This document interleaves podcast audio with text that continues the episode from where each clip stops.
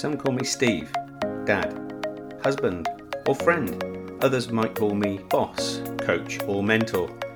Today, you can call me the Leadership Hacker. Thanks for listening in, I really appreciate it. My job as the Leadership Hacker is to hack into the minds, experiences, habits, and learning of great leaders, C suite executives, authors, and development experts so that I can assist you developing your understanding and awareness of leadership. I'm Steve Rush, and I'm your host today. I'm the author of Leadership Cake, I'm a transformation consultant and leadership coach, and can't wait to start sharing all things leadership with you. Today's special guest is Andrea Sampson.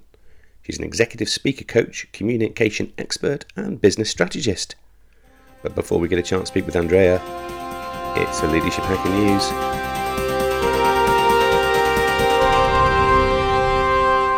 In today's news, we explore why storytelling is so important in business.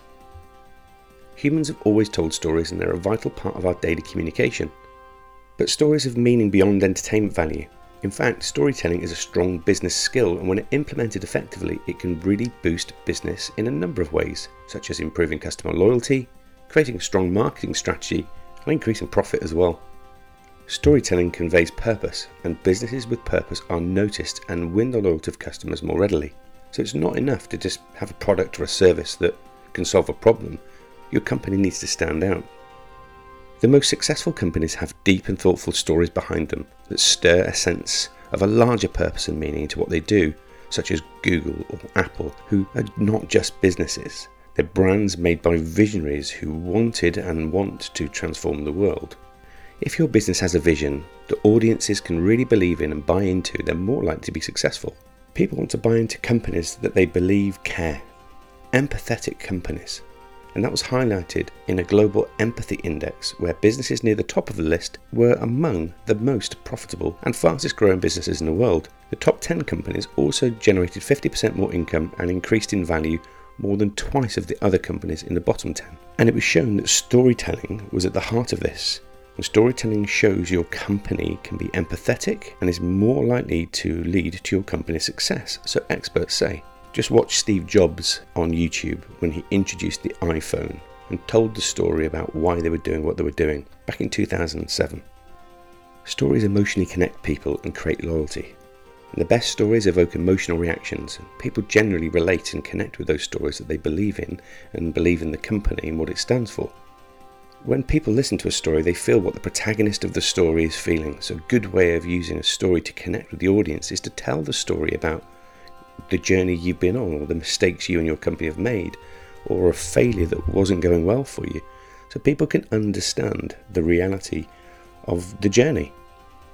And people will relate to this as we've all experienced mistakes and failures. And the more the audience relates to you and understands what went into creating your brand and your organization, the more likely they'll listen to you. And remember, humans typically make emotional, not rational decisions. So, being able to evoke an emotional reaction through a story is a powerful tool. So, transfer your vision into a captivating story and clearly communicating it using a sincere and open approach. And remember, stories give audience purpose and a motive to take action. An example of this was when Wharton Business School found that when participants in an experiment were asked to collect donations in a call centre, those who told the donors how the money would improve the lives of others earned were able to collect more than double than the other group, who were merely just collecting cash. The sense of purpose led to the first group earning so much more because of the stories they were able to tell that invoked that response. So, in conclusion, today it's difficult to find a successful brand that doesn't have a good story.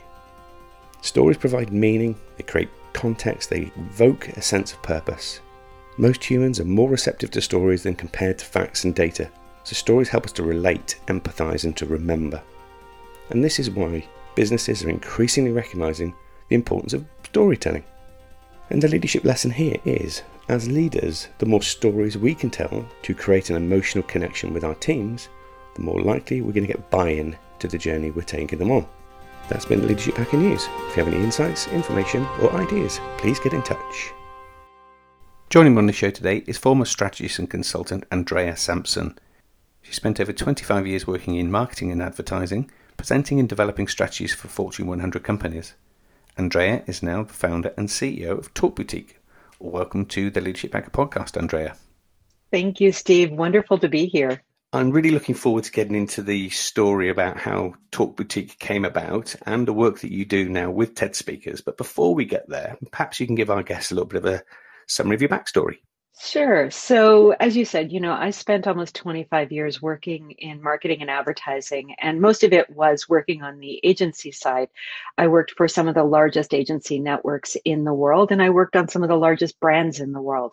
My my role within the agency world was as a planner, and um, what that means is I was basically a strategist. So I worked on understanding uh, the basics of why humans make the decisions they do. We would do a lot of research, um, a lot of understanding um, at the human behavioral level, and then we would come up with my me and my team would come up with the underpinnings of many of the advertising campaigns that you see in market. Um, which would go, of course, to uh, the creative teams who would do the actual advertising, but we would do the strategy underneath it. How interesting.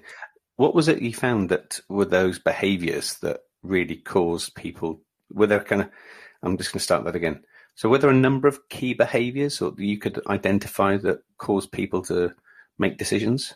Well, you know, I mean, the reality is, is that we we we buy, we make decisions based on emotions rather than needs. And I think, you know, this is not news to anyone, um, but we forget it all the time. We think that when we tell people the, the, the features of a product or the features of a solution, that people will say, well, yes, I need that. Absolutely. And people do listen to those. But the reality is we buy what we what we want. It's it's a want versus a need always, which means that you need to appeal to the heart before you appealed to the brain. And that was, you know, 100% of the time that is true. So how can we get into the hearts of consumers in such a way that we help them to make the decision that is right for them, but was also in line with what we wanted them to do? So mm, yeah. it was always that sort of um, uh, dance, I guess, a little bit. But what I found, you know, what was so interesting for me was that, you know, with spending all of the time in advertising and um, I got to a point, you know, after about 25 years where I started to realize that some of the early goals that I had as I came into the world of communications and advertising, I wasn't going to be able to hit. And those goals were really personal and deeply held. And I'm not sure that even coming into that world, I fully understood them because they were really based on making a difference in the world because ultimately, Steve, I'm an idealist. Yeah. And, you know, I wanted to change the world. And I saw this medium of advertising with its mass reach and thought, wow, now there's a way that if I can influence at a very core level, I can help do good in the world. And I tried and I really tried. And the reality is, is that while there are many brands out there who do do good in the world, they're few and far between. And at the at the end of the day, I really wanted to do good at a very core level, not trying to get consumers to do something else. And so I knew that, you know, as the idealist in a capitalist world, I had to start thinking a little differently about my future. And at this point, I was, you know, approaching my 50th birthday. And I started thinking, you know, well, I've got hopefully another 30, 40 years on the planet. What am I going to do with that time? And how can I start to address this, this underlying need, goal that I had? And I had the very good fortune to be volunteered um, and what I mean by that is I was volu- I volunteered, but I had to go through a hiring process to be on uh, to to work with the team at TEDx Toronto, mm. and I was volunteered as a speakers coach. I didn't know what a speakers coach was, to be quite honest. Never heard of it, but I was presenting three to five times a day in you know in my regular day because that's what I did all day every day I presented. And so I thought well with a little bit of you know with a little bit of training I can um, I, I'm sure I can do this. Well that first year that I worked with TEDx Toronto, um, I had I worked with um, you know a geneticist who was working on the worldwide uh, human genome project. I worked with an architect who was who was um, connecting um, the Internet of Things to our daily tasks, um, to our walls, to our alarm clocks, to our windows. Um, I worked with a food specialist who was looking at the way in which we were going to move forward with our food. And I worked with one of the foremost experts in the world on body language. I was hooked. Yeah. And what I saw was that here was, you know, I came to them thinking, okay, well, I can teach them, you know, probably how to present. But what I learned pretty quickly about myself was all this training I'd been doing for 25 years in advertising as a, as a strategist, where I was getting to that core consumer insight. The reason why we do the things we do was the absolute perfect training to take a TED speaker and be able to shape their idea. Because ultimately, an idea at its core is an insight. And so what I did in that first year was I became aware of this skill I didn't even know I had, which was taking insights and building stories around them.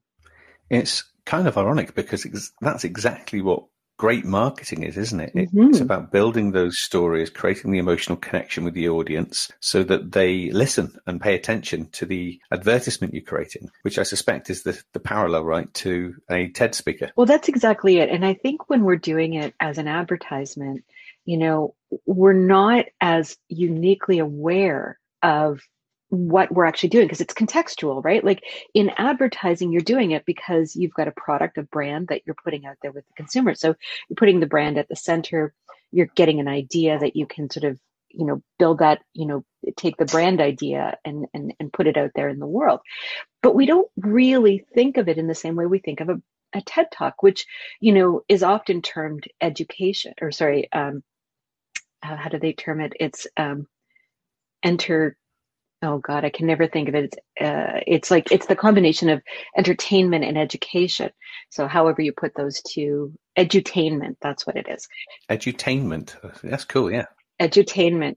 And and so we never really think of an ad as we would think of a ted talk because a ted talk doesn't actually want us to change our buying behavior or the things we're doing. It's often inspiring us to look at the world differently. So it's just contextual. Like it was it was really under making the leap that said well everything i've been doing in advertising is exactly what it was to create a good ted talk.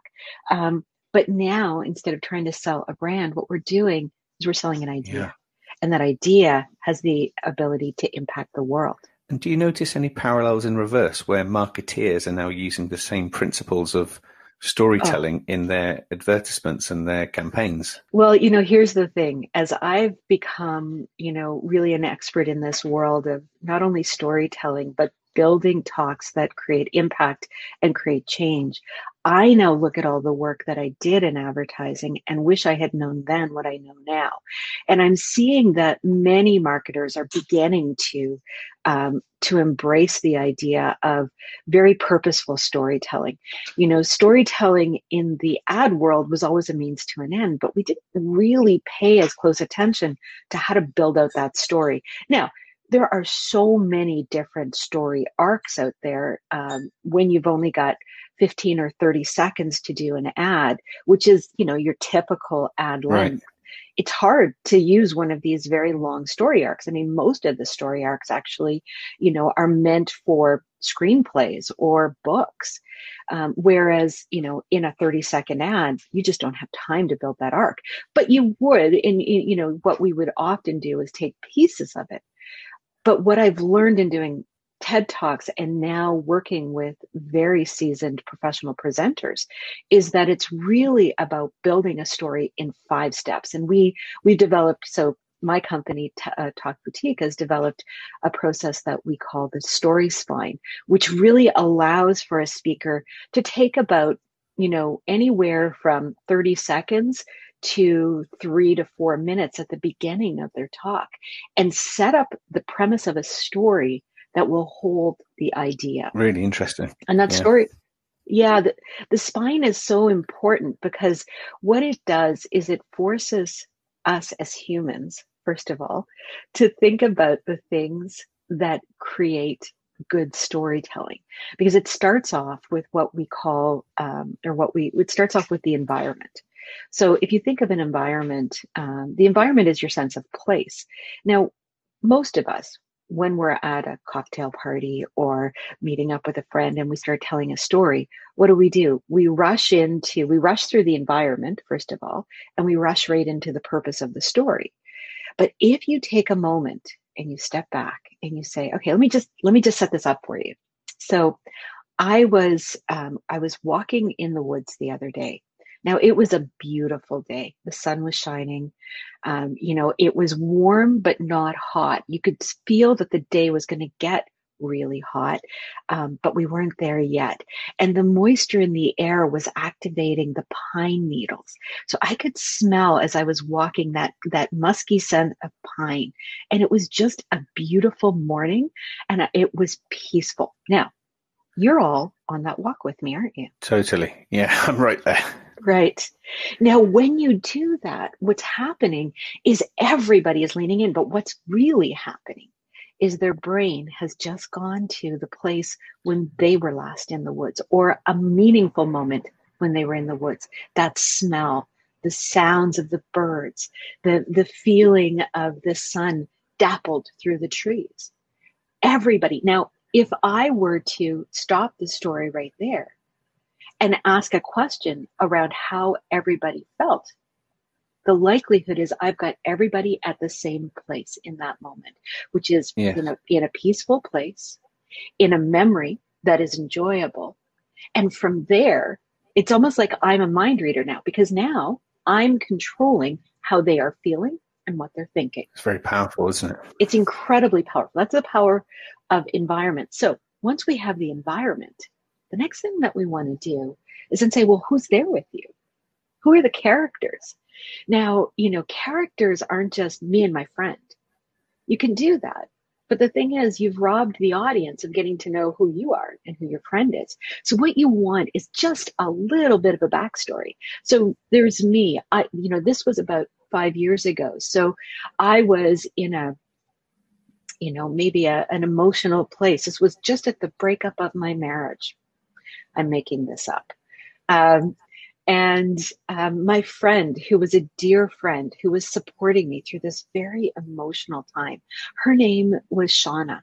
And Shauna was a lovely human. She's still a dear friend of mine, but she's one of those people who's incredibly compassionate and helps people through really difficult times. So here we were on this early morning walk going through the woods and you know we can hear the birds chirping and i'm at that point in the separation where we are you know, separating stuff. And so it's a difficult moment. And Shauna is helping me to see, you know, that I can let go of things that I thought were really important, but the reality is they weren't.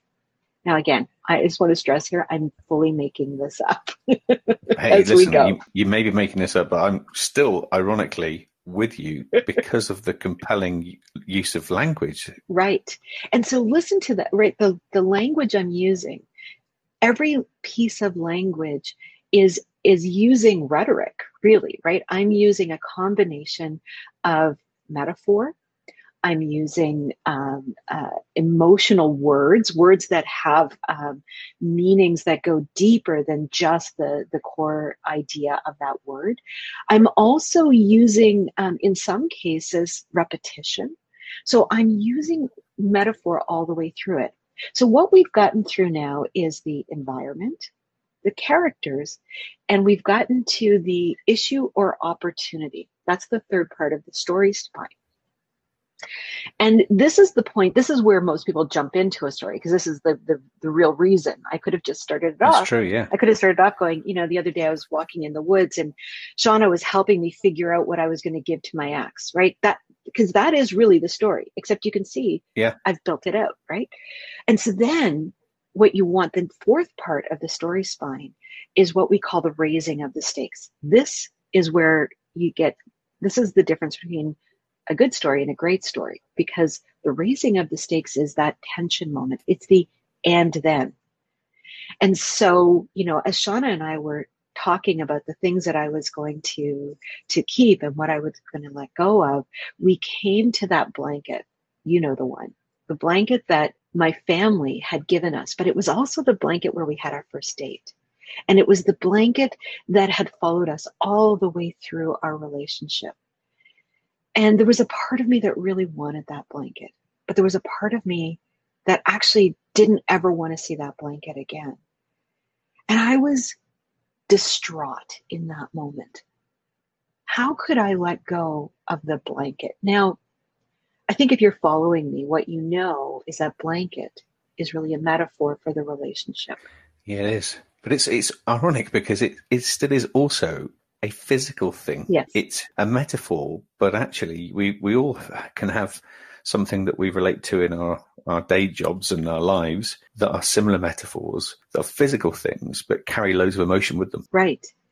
And so as I'm going through this story, you know, anyone who's listening to this, you know, they may or may not have lived a similar story, but they have lived everybody because, you know, here's the thing about stories. Stories are all meta stories. As humans, we all live the same stories. The details are different. And so everybody has had, has walked in the woods or has watched, uh, you know, a movie or, or um, seen uh, an image of walking in the woods. So there's some experience of it. Everybody has a good friend who helps them through things. Now, you know, you may not have as good a friend, or maybe your friend is better but you have the experience of it. The human condition is that we all go through relationships, and sometimes they work and sometimes they don't. And heartbreak is common. And then the idea of having something that represents that. These are, you can see, they're just, it's a meta story. Yeah. Right. So everybody, as I'm going through this story, everybody is having the same experience because they're living their own experience and my experience at the same time. And that's what makes it so powerful. So when you take the time to build it, when you take the time to use emotions through it, what you're doing is you're building a connection with anyone who's listening to that. Yeah. Now, we've gone through the four elements of the story spine. The fifth element is just the outcome. It's the way in which you tie it together.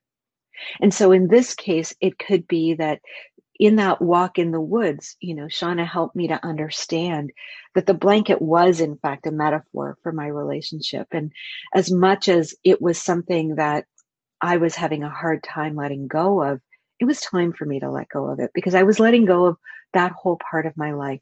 And that blanket was in a part of my life that was no longer going to be in my life. So it was time for me to let that go. And by the end of that walk, I had not only let go of the blanket, but I had let go of the relationship. I was ready to move on. So there's the there's the story spine in action. Yeah. Now, when you're using a story like that as you open, so one of the things that we teach because the story spine is one one element, but the other thing that I did when I you know started working with TED speakers is I started to understand that um, a TED talk really has a very has a very um, robust underlying structure, and that underlying structure gets eliminated in the talk itself. But in the building of a TED talk or of any presentation, quite frankly, that structure is essential. Mm. And one of the things that I did was I developed something that I call the Talk Canvas narrative framework. And it's a framework that helps speakers and anyone from, you know, boardroom presentations to investment pitches to TED Talks develop um, their underlying structure so that they can literally obliterate it with story. Yeah. But it's such an interesting thing because again, if I go back to, and this is a very long answer to your question, uh, which was the the you know the um, the commonalities to what marketers do. This was where I I really wished I'd had this structure because one of the things that I found was when I would when you know when I was in the agency world and we'd be building let's just say a, a pitch to a new client and we would spend you know countless hours, you know, stressful hours developing a presentation. And the question always was, is it understandable? And have we missed anything? And what the talk canvas does is it in minute details shows you all of the things that you need to be you need to address in order for your presentation to land to be compelling and to have all the information that the listener needs in order to be able to take in what you want them to take in. And so it begins with the story spine. So it starts there, and then we move into um, into what we call a core purpose. Mm-hmm. Great. So I wondered though, if you think about the notion of pitch, presentation, and speech, is there a huge difference in how you construct those, or do they follow a similar path, but just the vernacular changes? So there are differences for sure. Right. Um, you know, a, a, stage presentation, as an example, you have much more latitude to use less visuals and more storytelling. And you know that's why that's why ted talks are so incredibly powerful right? So what they've done is they take the they take an idea they wrap it in story and then they tell us this amazing story which then um, which then gets unfolded throughout the course of you know 10 to 18 minutes. When you're doing a presentation in front of a boardroom as an example you there's a, a bigger expectation that you're going to get to the actual um, you know, sort of uh, core meaning or the core thing quicker. You can weave story all the way through, and you should. But what you're doing is it's a bit more of a dance between the functional, here's what I want you to know, and the emotional, here's how I want you to feel. And so, um, Nancy Duarte, who's a TED speaker and also um, an amazing thinker, developed what she called the shape of a of a presentation and and it really is a toggling between the the functional and the emotional. And so this is what we do in a presentation. We're using more visuals um, because often we need those visuals to keep the audience the boardroom audience with us. But what we're doing is we're moving between the visuals and the story and the visuals and the story. Um, and then when you get into a pitch which is a very different thing now, pitches, um, you know, if we're talking about investor pitches, there's a lot of things that are really required that the pitch, you know, that the the investors know because they're putting up money. Um, but what's similar is story and idea still live in there, um, and what you're doing, the the the things you're telling them are a little different, but you're still using the commonality of story and idea, and that is true across a stage presentation, a boardroom presentation, and a pitch. That's the commonality.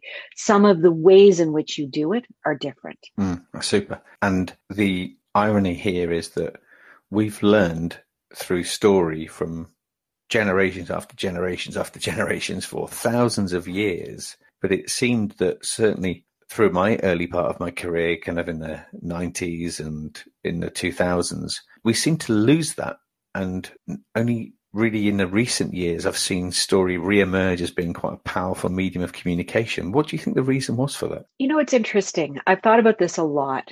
Uh, and, you know, in the 50s, so if we go back, so I think story has been, and, and humans, first of all, humans are hardwired to respond to story.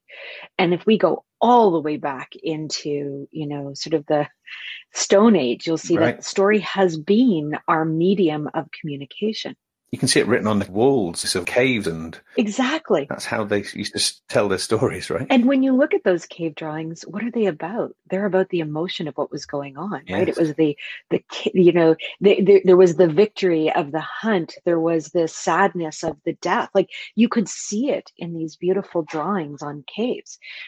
But what happened for us is humans started to become more industrialized and really you know we've had about 150 years of industrialization with the advent of the you know industrial revolution.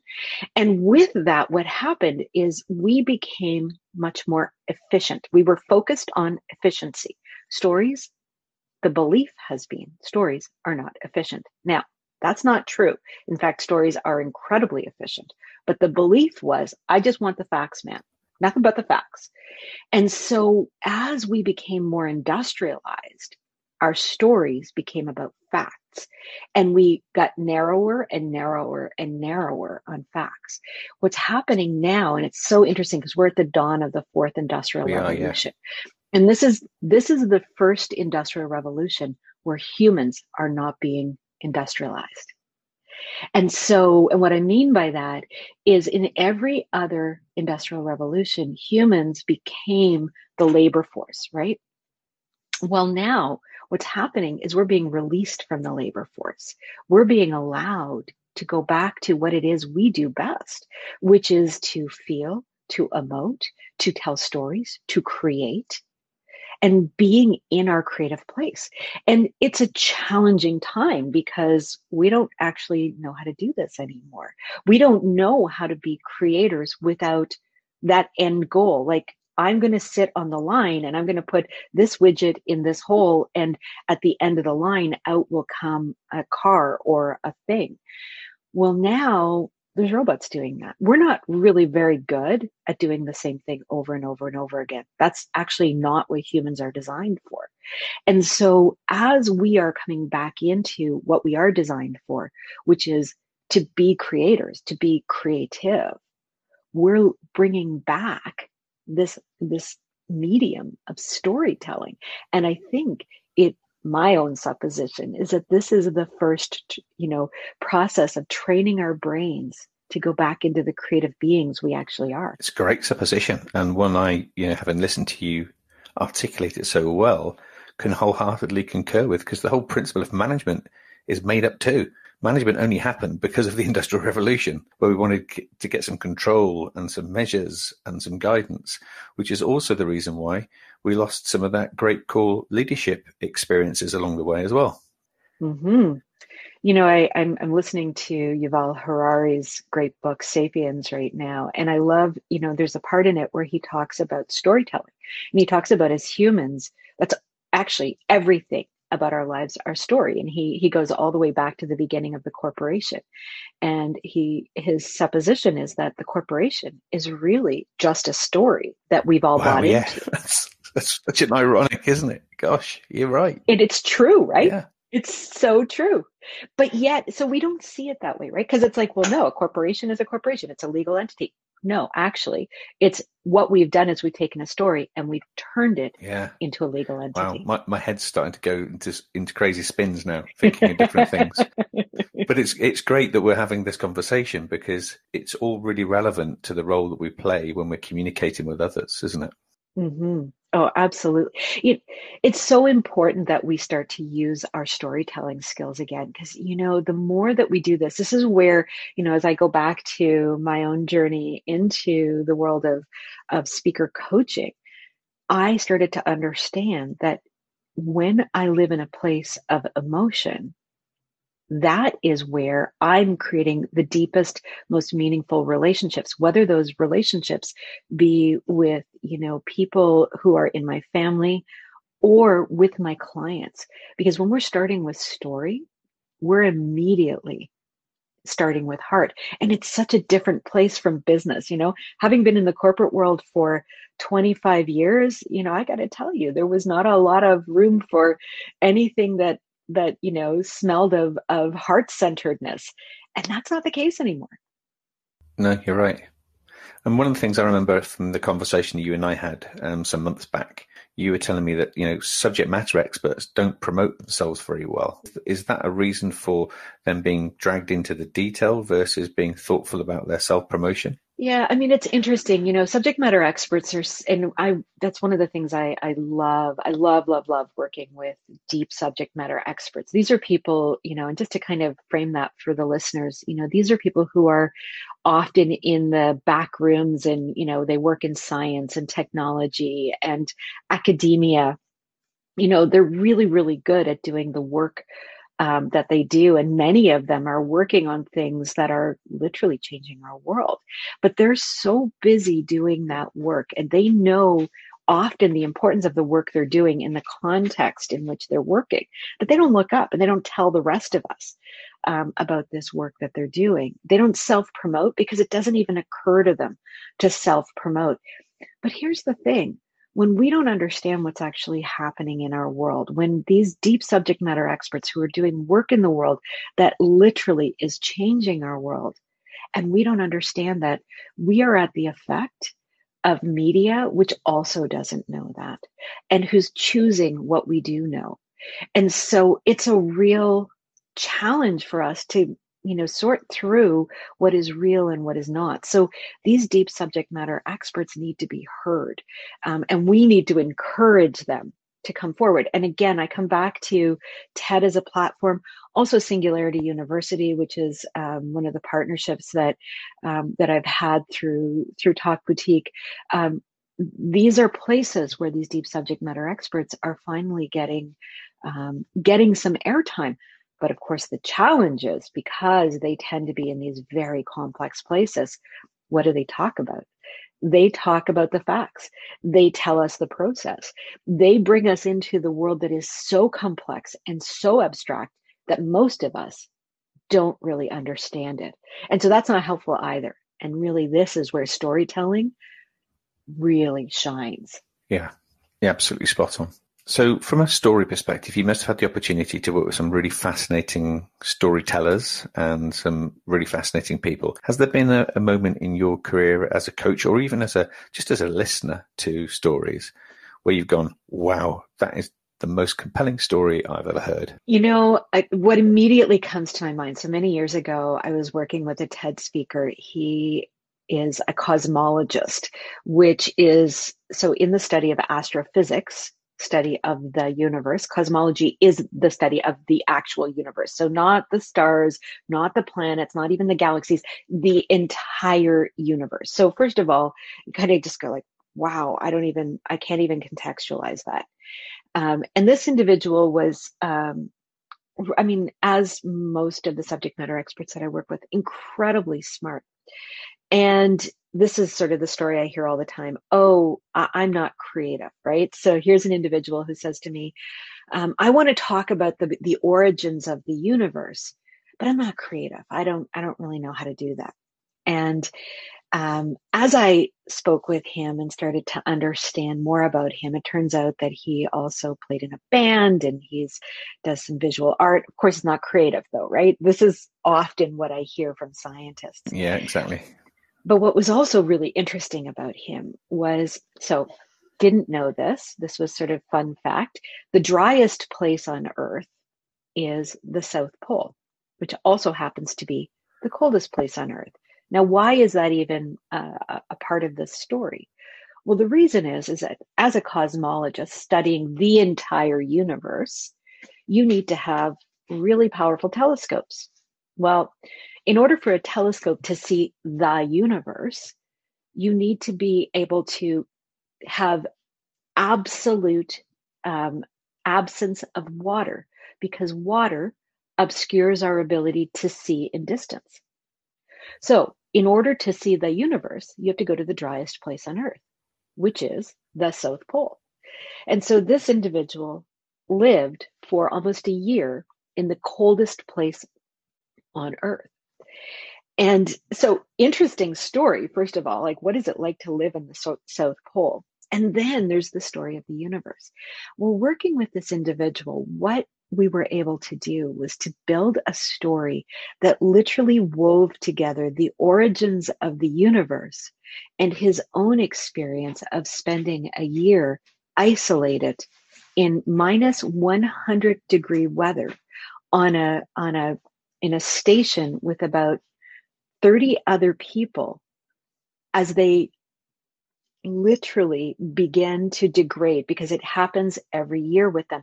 They cannot leave. Once um, there's only about two or three months of the year where they can actually get in and out of the South Pole. After that, um, planes can't actually get in. It's it's too cold, and um, and so they can't land. The, the the the steel would would snap.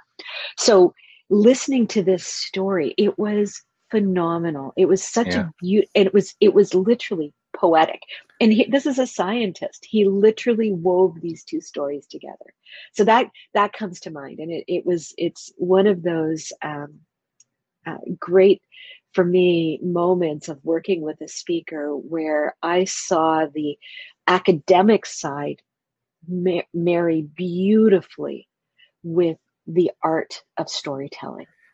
Yeah, it's great, great story to refer on to as well. Yeah. So, as a CEO and a leader in your own right, I'm now going to ask some questions of you in terms of getting inside of your leadership brain Sure. and thinking about how we can share some great tips and ideas with our listeners.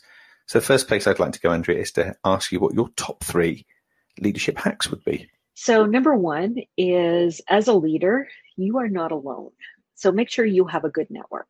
Um, it's, you know, it can be very lonely at the top. People say that all the time.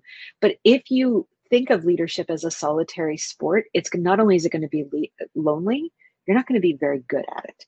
So, the reality is, all good leaders have a great network of people who are advisors, who are who are supporters, and who help them. So make sure you've got your team in place. Number two, take care of yourself. You know, you as the leader of anything um, are the most, you know, your you are the one who's making all of these decisions. So how have you taken care of your brain today? Um, you know, look at the self care that will help you be able to show up at your best. You know, are you meditating? Are you finding ways to work through whatever blocks you have? Um, you know, what is your routine? Are you exercising? What's your food intake like? These are things that people don't like to talk about because it's like, oh, you know, we we live we've lived for so long in a world that says, you know, just sacrifice everything and and do it all and that is the worst advice that you can get as a leader. Make sure you are taking care of yourself. And then number three, make sure that you have very clearly ad- uh, articulated and identified what your vision is.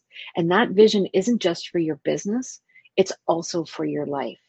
So you need to have a vision that aligns with what your core purpose is as a as a business person, but as a human as well. Because only then will you be able to continue to move forward with consistency. If your core purpose is out of alignment with who you are or what you believe, you will very quickly come to a point where you can no longer do it. You will run out of steam. So, always asking yourself, do I have passion for this? Am I do am i committed to it do i wake up in the morning knowing that i am moving forward on something that i deeply deeply believe in and if you can say yes to those things every day you're going to jump out of bed and be excited for the work you're doing really powerful stuff. That last one, particularly, also, I bet, makes your storytelling much easier as well, right? Yeah, absolutely. If it's intrinsically connected to something that's already emotional for you, then it's going to be so much easier to convey emotional stories. Yeah, abs- absolutely. Yep. So the next part of the show we call hack to attack. So this is typically where something hasn't worked out particularly well, and it could be that it was quite catastrophic. But as a result, you now have created some core foundations or something that's working really well for you in your life and work. What would be your hack to attack? So you know, this past year, um, you know, we're recording this, you know, at a time where hopefully we're coming out of a global pandemic. And this has been an incredibly difficult time not just for me but for everyone. Right. And you know if i look back to a year ago where we were here i'm i'm in canada and you know in june of 2020 we were just coming out of lockdown and um, you know wondering what how the world was going to recover. Well here we are in june of 2021 and also just getting out of lockdown and wondering how the world is going to recover.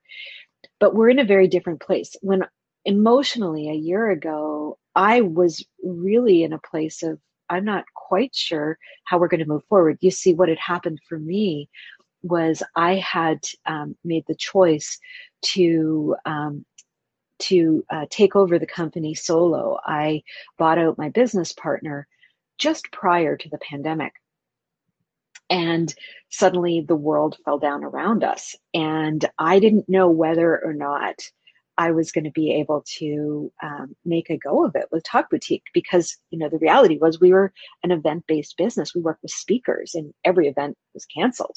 And so a year later, I look at that and go, "Oh, thank God!" Because you know sometimes things need to die in order for them to live. And what I mean by that is when you're in a partnership, what we had created together um, was was important, but it wasn't my vision. And I needed the, the, the, the deconstruction to happen. And I'm not sure that if we had continued, the business had continued as busy as it was in the pre pandemic time, that I would have had the time to really stop and think about my own vision and purpose. And so this past year of retooling and reimagining the business, I've had the time to do that. And so I look forward now with so much hope and so much um, gratitude for for what happened a year ago. And so I can see now that what I'm creating is much more in tune and aligned with my own purpose and vision about shifting the social narrative, you know, working with thought leaders, working with those who are doing good in the world and helping them to get their stories out in the world so that we can all see the good that's happening in the world and and contribute to that become part of that and a year ago i'm not sure i would have been so clear on that so you know that is for me it's sometimes the breakdown is really a breakthrough Wow, that's really powerful words. I love the whole principle of how you framed that about breakdown to breakthrough. So thank you for sharing. That's really powerful. You're welcome. The last thing we want to do is get a chance to do some time travel with you. So our guests always have the opportunity to bump into their former selves at 21. So what would your advice to Andrea be if you could bump into her at 21? So Andrea at 21 was driven and passionate and um, fearless. And, you know, if I were to go back and give her some advice, um, it would be to keep going, first of all, um, but also to slow down. Don't worry that everything has to happen right now. You know that was that was who i was. I was this um, you know young young person who wanted to make my mark in the world. And i would tell andrea at 21 that life is long and there is plenty of time. And you don't have to get it right the first time. In fact you're not going to get it right the first time and sometimes the not mm-hmm. getting it right is the whole reason why we do things because it helps us to learn failure is such an important part you know, I grew up in a family where we were very much driven to perfectionism. And so if I couldn't get it right, I moved on to the next thing instead of sticking with the thing and getting it right. And now, you know, many, many, many years later, I've learned that when you focus on something and when you take the risk to do it, and when you take the risk to fail, you are going to learn so much more than if you just abandoned it because it didn't work out right away. Yeah. So that's a big one. It is. That's huge. So, Andrea, what's happening with Talk Boutique? Tell us about the journey you're on now and maybe how our folks can learn a little bit more about the work you're doing. Sure. So, um, Talk Boutique now, I mean, we we are both a, a, a, speakers bureau and we represent deep subject matter experts who are doing the work in the world that I've described earlier. And we are speaker coaches. Um, I have a team of coaches who work with me who have all been trained in my methodology. And what we do is we work with thought leaders, we work with corporate leaders, and we work with teams and we help them to become storytellers in every presentation or talk that they give. We train them uh, through one-on-one coaching and through programs that we aim at the at the you know the core of of of any organization. We bring the TED style into the corporate world, and this is a really powerful program. We're also um, we also have um, an open enrollment um, program that we call the Thought Leader Academy for anyone who wants to work with us on a, one-on-one basis, but they might not quite be able to um, make the commitment to come in through a corporate program or um, or to work with our coaches one on one. And that is a digital offering that includes group coaching. Um, and so the Thought Leader Academy, we do um, a couple of intakes a year. Our next one will be coming up in the fall, but we are doing some um, some work right now around getting the story spine out there in a bigger way and doing some small trainings. So, um, if you're interested in working with us, you can uh, go to our website at talkboutique.com or you can email me directly at andrea at talkboutique.com. Uh, either work. We love, love working with with individuals and with teams. So always happy to help out in whatever way we can. And we'll make sure our listeners can hook up with you as well by putting your links for your website and email addresses and stuff in our show notes too. Fantastic, Steve. Thank you so much. You're very welcome, Andrea. I'm super glad that we have you on the show. The whole story spine and learning a little bit about how you are making connections through storytelling is a really inspirational one. So thank you for sharing it and thank you for being part of the community on the Leadership Hacker podcast. Oh, Steve, thank you. It has been my absolute pleasure. Thank you for asking such amazing questions and for adding so much to today's call. It has been amazing. Thank you. My pleasure. All right. Take care. I genuinely want to say a heartfelt thanks for taking time out of your day to listen in to. We do this in the service of helping others and spreading the word of leadership. Without you listening in, there would be no show. So please subscribe now if you haven't done so already. Share this podcast with your communities and network and help us develop a community and a tribe of leadership hackers. And finally, if you'd like me to work with your senior team, your leadership community, keynote an event, or you would like to sponsor an episode, please connect with us via our social media. And you can do that by following and liking our pages on Twitter and Facebook. Our handle there is at Leadership Hacker. Instagram, you can find us there at the underscore leadership underscore hacker. And at YouTube, we're just Leadership Hacker. So that's me signing off. I'm Steve Rush, and I've been the Leadership Hacker.